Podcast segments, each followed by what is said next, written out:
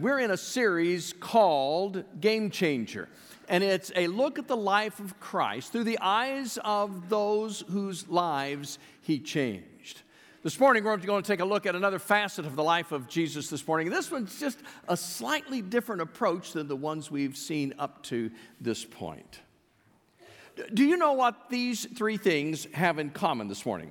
One handwritten note, two Indiana boys, and three cigars. Anybody have any idea? They were part of a game changing moment in American history. On the morning of September the 13th, uh, 1862, the Union regiment known as the 27th Indiana was camped out in a meadow just outside of Frederick, Maryland, which had just a day or two before that been a Confederate camp. Uh, Sergeant John Bloss and Private Barton W. Mitchell, identified as being a part of Company F in the 27th Indiana, which incidentally was formed uh, from recruits who had been assembled right here in Bloomington, Indiana. They found a handwritten note wrapped around three cigars, which had accidentally been dropped by the Confederate troops as they had left that area. The paper read, Special Order Number 191, Headquarters, Army of Northern Virginia. It did not take Bloss and Mitchell long to determine they had enemy plans. And so they rushed them up the chain of command. And when the papers finally reached General George McClellan, he is reported to have said, Here is a paper with which, if I cannot whip Bobby Lee, I will be willing to go home. he did neither. He did not defeat Robert E. Lee, and he did not willingly go home when President Lincoln dismissed him. This was a game changing opportunity. He could have perhaps ended the war, but he hesitated. He delayed. He moved slowly to take advantage of the information that he had, slowly enough that General Lee was able to maneuver his troops into, into position, despite the fact that the Union Army had his game plan. The battle that followed was the Battle of Antietam, the bloodiest single day battle in American history, with a combined tally of dead, wounded, and missing at nearly 23,000 thousand. It was a game changing moment that was squandered. You've heard the old expression, he who hesitates is lost. That is never truer than in the battle of temptation, that battleground which is common ground to all humanity. The rich and the poor, the lofty and the lowly, all face off against temptation on a level playing field. But when we hesitate, when we delay. When we move too slowly to resist the temptation, the end result is always devastating, bloody, and costly.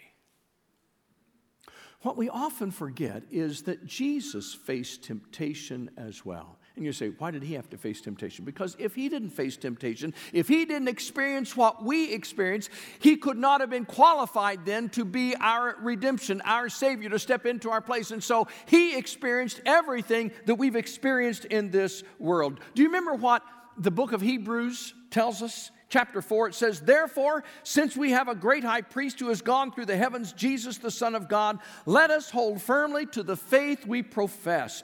For we do not have a high priest who is unable to sympathize with our weaknesses, but we have one who has been tempted in every way, just as we are, yet without sin. Jesus never hesitated. Jesus never gave it a second thought. Jesus took on the battle and won. Now, here's the deal you know how we are tempted by Satan. But when it came to tempting Jesus, Satan held nothing back in hopes that it would become a game changing moment for all eternity. Now, this wasn't the first time Jesus had been tempted, and it certainly wouldn't be the last time that he would be tempted.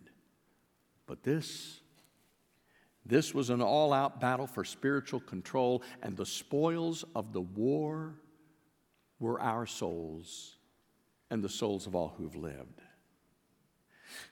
This week in our staff devotions, Alan Phillips spoke about Jesus understanding temptation at its deepest, harshest level. What he meant by that is that most of the time we give in to temptation sort of up here. Jesus experienced the harshest of it, took him to the very depths. Well, let me put it another way think of temptation as a vice. Every time we resist, Satan gives the vice handle another turn, cranking it down harder. As the pressure builds, we often buckle and submit or yield to the temptation. Usually for me, it's about one and a half turns. That's all it takes. But with Jesus, Satan pulled out all the stops and cranked the vice down as hard as he could, but Jesus never buckled. Let, let us take a look at the story from the Gospel of Matthew, who gives us the most detail on this moment in the life of Christ.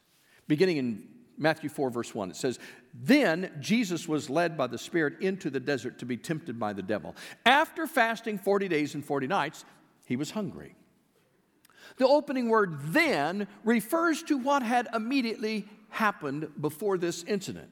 And what immediately took place before this was Jesus' baptism. He went on from there to this 40 day fast.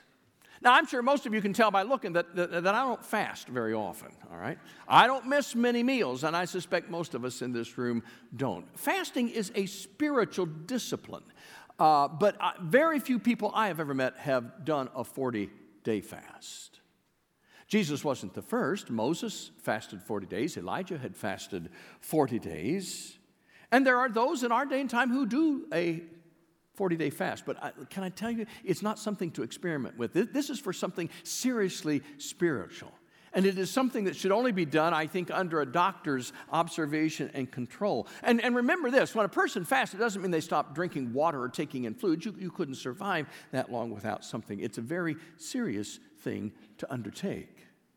I also think we overlook another significant factor in this event. This really ties Jesus in symbolically and uniquely to the Hebrew nation who experienced something similar many, many years before.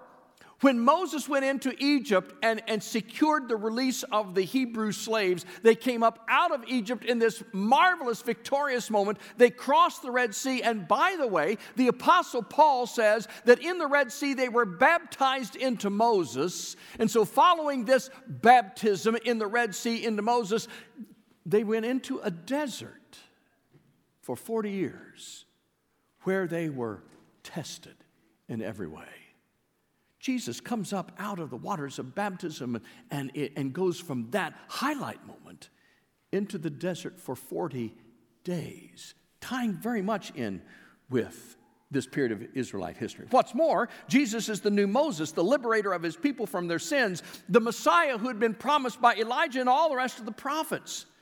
And the Gospel of Mark points out that Jesus was out there with the wild animals. In other words, there wasn't another soul, another human being out there. He was alone in the wilderness. And at the end of 40 days, when he's hungry, when he is at his weakest, that's when Satan seized the opportunity and began to tempt him. You see, he is the prince of darkness. He is fighting on his turf when he fights in this world, and his best fights took place in the desert. The name Satan means adversary.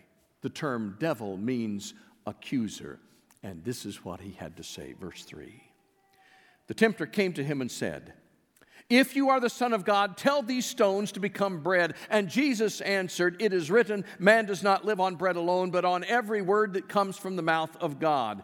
Then the devil took him to the holy city and had him stand on the highest point of the temple. If you are the Son of God, he said. Throw yourself down, for it is written, He will command His angels concerning you, and they will lift you up and their, in their hands so that you will not strike your foot against a stone. Jesus answered him, It is also written, Do not put the Lord your God to the test.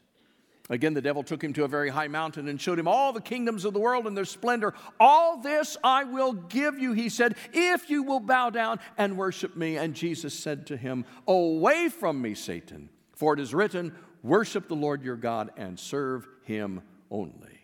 Then the devil left him, and angels came and attended him. Now, before we take a look at all those three separately, I, I want you to see some things that all, they, they, uh, these temptations have in common this morning. Each one of them contains the word if. Did you notice that going through? The first two are, are the ifs of doubt. if you really are the Son of God, causing or tempting to cause Jesus to doubt. And the third one is, is if you'll just bow down for me, I'll give you everything. It, it, it's an if of a hollow promise. Can, can I remind you that Satan will come to every one of us with those same tools, the ifs of doubts? If he can create doubt in your mind and your heart, he has a much better probability of success. And he will come to you with hollow promises. Oh, if you'll do this, then I'll do that. Here's something else they have in common we see here the categories of temptation. T- Jesus, Jesus, was tempted in three different areas. They are the same three areas that John points out in his letter to the church. This is what we read in 1 John chapter 2. Do not love the world or anything in the world. If anyone loves the world, the love of the Father is not in him. For everything in the world, here they go the cravings of sinful man, the lust of his eyes, and the boasting of what he has and does comes not from the Father, but from the world. The world and its desires pass away, but the man who does the will of God lives forever. Do you see those three areas? The cravings of sinful man, the lust of his eyes, and the boasting of what he has and does. That's the very areas where Satan attacked Jesus. Those are the very areas where Satan will attack us. And even though Satan tempts, we and we alone are accountable for our sins. We cannot blame someone else. There is no fall guy, there is no scapegoat on which we can blame our guilt. We must own it alone. And did you notice that Jesus resists each of these temptations by quoting Scripture? Now, that ought to tell us something right there, folks. If Jesus was able to overcome the temptations by quoting the Word of God, that's a good reason for us to know it and to memorize it so that when those moments of testing and temptation come to us, we have the same tool that Jesus used. If Jesus found this to be his most formidable tool against the power of Satan, I don't think we need to look for anything else. I don't think we need a self help book on this. We've already got the best battle plan ever we just don't take advantage of it. We need to study it and read it and memorize it. Now, folks, it's not impossible to sin while you're quoting the scriptures, but it's a lot harder. It's not impossible to sin while you're praying, but it's a lot harder if you know the word. It will help you resist. You see, we are in a battle for our very lives, and God has given us the written orders of the battle plans. Don't drop them, don't lose track of them. Because if you do, defeat is imminent. Well, here's a couple things I want you to take home with you this morning uh, as, as we look at these moments in the life of Christ. Here's the first thing the enemy often strikes after a victorious moment in our lives. Jesus had just experienced the highlight moment of his 30 year life. Up to this point in time, this is the moment that launches his earthly ministry. He was baptized in the Jordan River by John the Baptist. And you'll remember when he came to the Jordan, John resisted. John said, No, no, I should be baptized by you. And Jesus said, No, John, you baptize me because it's the right thing to do. I think Jesus was giving us an example of the power and the significance of this act. He says it's the right thing to do. And then something happened as Jesus was coming up out of the water. Do you remember what the scripture said? It says the heavens were torn apart. Now, I don't know exactly what that means, but something, as the, as the gospel writers describe, that the, something happened in the sky, whether it was the clouds parted or it actually looked as if the sky itself was torn. And out of that opening, the Holy Spirit descends, and it says descends like a dove. Luke in his gospel says it was a bodily form. So I believe that the Holy Spirit came as a dove descending upon Jesus, visible to all people. Uh, a dove was, was representative of purity and, and peace. Uh, was also used as a sacrifice at the temple. And then the voice of God speaks This is my son. I'm pleased with him. To my knowledge, this is the only time in Scripture in the life of Jesus when, when these three manifestations of God came together in one place God the Father, God the Son, and God the Spirit. Happened at his baptism. This is a monumental moment. This is something powerful and awesome. It was a confirmation and ordination of his ministry, and all those who heard and saw were amazed. And then, after this incredible highlight moment, boom, Jesus goes out into the wilderness and faces off in the battle for our souls. He goes from the highest of the high to the lowest of the low, from triumph to temptation. Have you ever noticed how that happens in your life? This is no accident. Learn from the experience of Jesus so that you'll be prepared at the highlight moments of your life. Have you ever noticed that when you've reached a goal, or after a special occasion, or during one of those life transition moments of your life, maybe you've worked towards something for a long time and it comes to pass and you feel just this letdown? What do I do now? Or, or you're feeling a little blue. It's in that vulnerable state that you are most susceptible to the temptations of Satan. And when you are at your weakest, that is when he takes advantage. When that happens, remember these guidelines. When you are vulnerable, don't go it alone. That's part of the reason why God gave us the church, so we wouldn't face these temptations by ourselves. It's a lot harder to face off against Satan when you're alone, but when you're a part of the body of Christ, you have others who can come alongside of you. That's why I've been emphasizing life groups. Life groups, life groups, life groups. I'm going to keep emphasizing life groups until we get into life groups. Because when you are in life groups, when you're in a class that meets here, when you're in a mission team, when you're in life groups that meet in homes and they study the Word of God, you are connected with God's people. And when you're connected, you have a better chance to survive. When you are vulnerable, don't go it alone. And when you are vulnerable, don't give in to your feelings. Your feelings, folks, are as fickle as a weather vane in a tornado.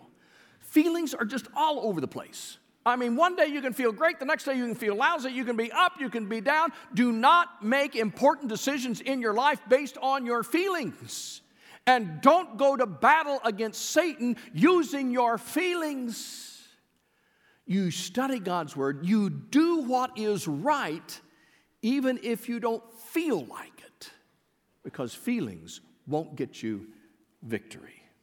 Don't let Satan rob you of the joy of your highlight moments in life by dragging you off to the desert of temptation. Here's the second thing I want you to remember this morning that is, the enemy often strikes at the most vulnerable areas of our lives. The Hunger Games has been a popular book series that's translated into a blockbuster movie series as well. Now, when I first heard about the Hunger Games, I've got in my mind, oh, games. Uh, this is no game. If you read the books or if you've seen the movies, this is battle. I mean, you're either the hunter or you're the hunted. And only one person comes out on top in these, in these games. But they're not really games, it's a battleground. And I want you to know this morning people sometimes play around at temptation, but it is no game. It is a battle for our very soul. Satan always strikes at our hungriest points. And the outcome is always a matter of spiritual life or spiritual death. Now, look what he did to Jesus. Here are the three. And the first one is feed your cravings. Remember what John said the cravings of sinful mind. Feed your cravings was the first temptation. Now, when you read this, and years ago I used to think, well, this, this is no big deal here. Uh, Jesus out in the desert alone. He doesn't have anybody else. There's nobody's going to see, nobody's going to know. And, and, and, besides that, what's wrong with turning a stone into bread? He's hungry. It was the right thing to do to feed his body. He had been fasting for 40 days. And Satan says, Jesus, just, you got the power. Just take that stone and turn it into bread. And I'm thinking, yeah, well, what's the big deal with that? He took five small, handy cracker sized loaves and two fish, and he fed 5,000 people. We know he can multiply food. What's the big deal here? The big deal is that for Jesus to take a stone and turn it into bread, he would be using his divine power for some kind of a selfish craving. It would be an abuse of his divine power. And it would make those horrific moments that were still ahead much harder to deal with. If he gave in to this little thing, how would he go to battle in the Garden of Gethsemane where it says he sweat, as it were, great drops of blood? Even more, if he started using his divine power for such selfish cravings, he would no longer suffer like we do. It would remove him from the human realm altogether. After all, let me see your hands. How many of you can turn a stone into bread this morning? Anybody? I've eaten some bread that tasted like stone, but I've never turned a stone into bread. We, we, we can't do that. And if Jesus would have done that for himself, suddenly he's no longer like us. Suddenly he's no longer able to sympathize with us. Suddenly he is no longer able to experience what we experience.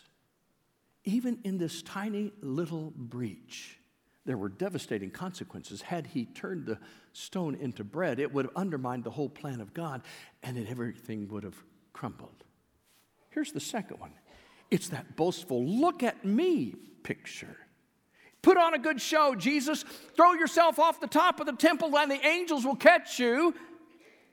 And then Satan quotes scripture. Do you, do you see how slick he is?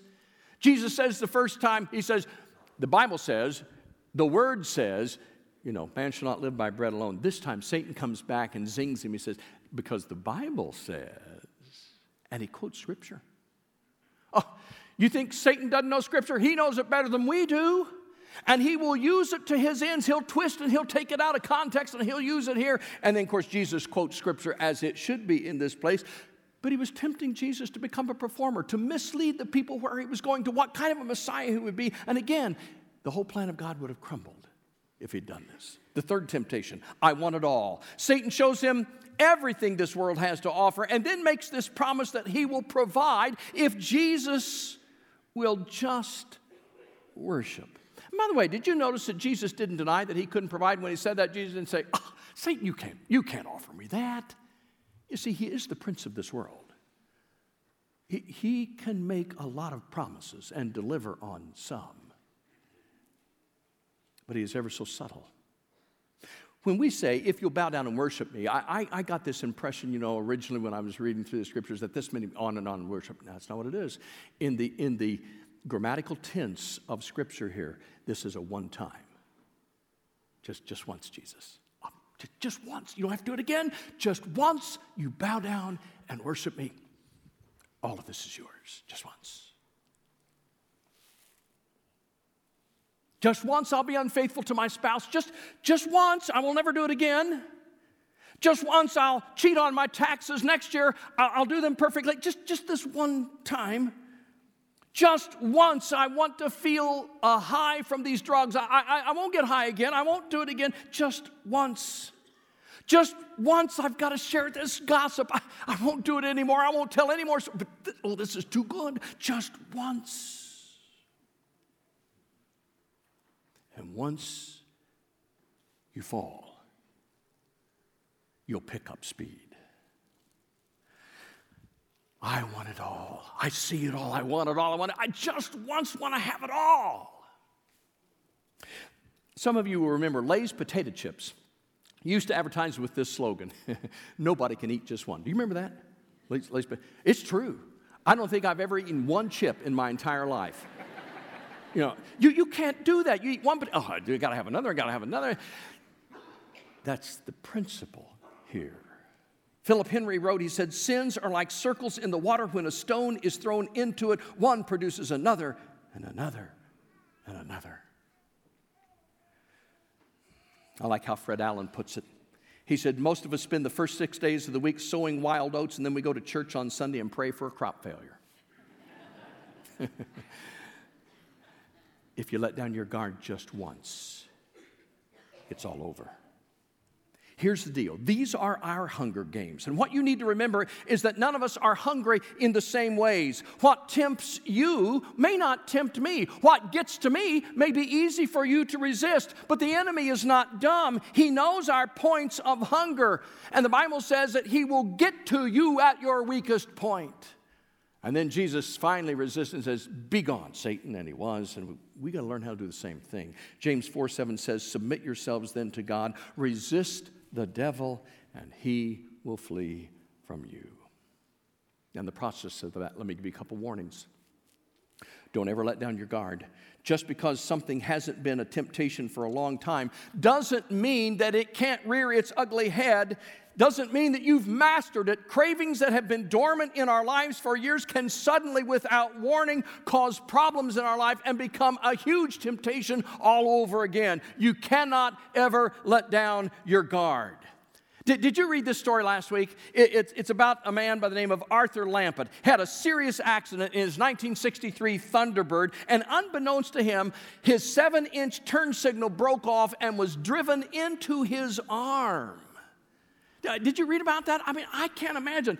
They, and, at the, uh, I guess at the emergency room, they didn't pick up on that because of some of his other injuries. 51 years, just a few weeks ago, after 51 years, his arm gets inflamed. It begins to swell. He's got a lot of pain. He goes to the doctor, and they took out a seven inch turn signal from a 63 Thunderbird. How does that happen? Never let down your guard. Things that you think are dormant and hidden can suddenly surface and cause all kinds of inflammation, pain, and sorrow. Don't let down your guard. Satan is just waiting for you to relax. And then don't misdirect your focus.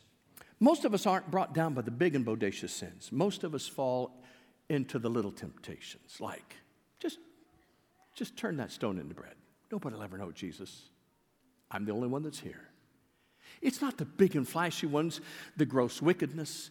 It's usually the little ones. Back in the 1940s, great Christian author C.S. Lewis, defender of the faith, wrote a fanciful little book about, uh, about a veteran demon by the name of Uncle Screwtape who is mentoring a younger demon by the name of Wormwood. And so Screwtape writes this series of letters to teach Wormwood how to attack and tempt other people as demons should do that. And, and there's, a, there's a, a great exchange in these letters. I, I just want to quote from one of the letters. Uh, Uncle Screwtape is writing, and this is what he says. You will say that these are very small sins, Wormwood. And doubtless, like young tempters, you are anxious to be able to report spectacular wickedness. But do remember the only thing that matters is the extent to which you separate the man from the enemy. And when Screwtape talks about the enemy, he's talking about God. It does not matter how small the sins are, provided that their cumulative effect is to edge the man away from the light and out into nothing. Murder is no better than something small if something small can do the trick. Indeed, the safest road to hell is the gradual one, the gentle slope, soft underfoot, without sudden turnings, without milestones, without signposts. Subtlety is Satan's greatest tool.